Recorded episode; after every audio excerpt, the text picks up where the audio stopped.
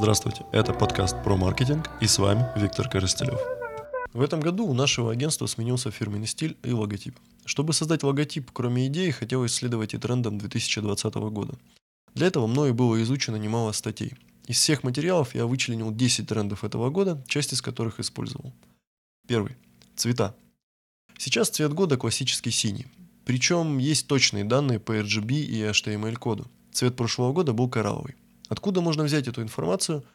Просто напишите в любом поисковике цвет по Пантону. Пантон – институт цвета. Они создают цвет года. Упрощение. Второе. Убрать из старого логотипа лишние линии – это сейчас тренд. Сократить название бренда – тренд. Написать название бренда простым шрифтом – тоже тренд. Только гляньте на Uber. Вообще не заморачивались. Третье. Контрастные градиенты. Градиент – это постепенный переход из одного цвета в другой. Контрастные градиенты – это переход из синего в красный, потом в желтый, например. Возьмите логотип Firefox, к примеру. Четвертое. Отсутствие деталей в логотипе. Текстовая деструкция. Например, не хватает куска буквы. Текст как бы затерт, но еще читабелен. Пятое. Анимация логотипа. Теперь логотип в виде картинки – это уже старо. Человек, который заходит к вам на сайт, должен видеть анимацию, в том числе и вашего знамени. Шестое. Собственный шрифт. Все еще тренд. Старайтесь не использовать готовые шрифты, особенно те, которые использованы до вас уже сотни раз. Лучший вариант – создать свой. Седьмое. Цвет мяты и горчицы. Это не цвет года, но тоже очень трендовые цвета. Попробуйте использовать один из них, если подходит под ваш фирменный стиль. 8. Адаптивные логотипы. Что это значит?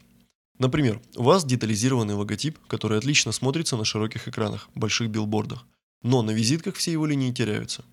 Сделайте отдельный логотип для визиток, для смартфонов, упростите его, но не отходите от вашего стиля. Девятое. Минимализм и тонкие линии.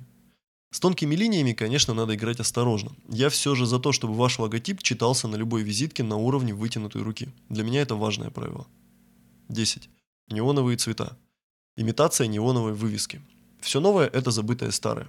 Данный тренд для меня непонятен. Одно дело, когда твой логотип действительно нужно сделать в виде неоновой вывески для привлечения внимания в вечернее время. Другое дело, когда имитация неоновых подсветок на визитке. Использовать все это или нет, будет ли это лаконично для бренда, только ваше решение. Конечно, трендов по созданию логотипов больше, чем 10. Но считаю и эту информацию исчерпывающей для тех, кто хочет создать свой фирменный стиль или обновить его, кто любит идти в ногу со временем.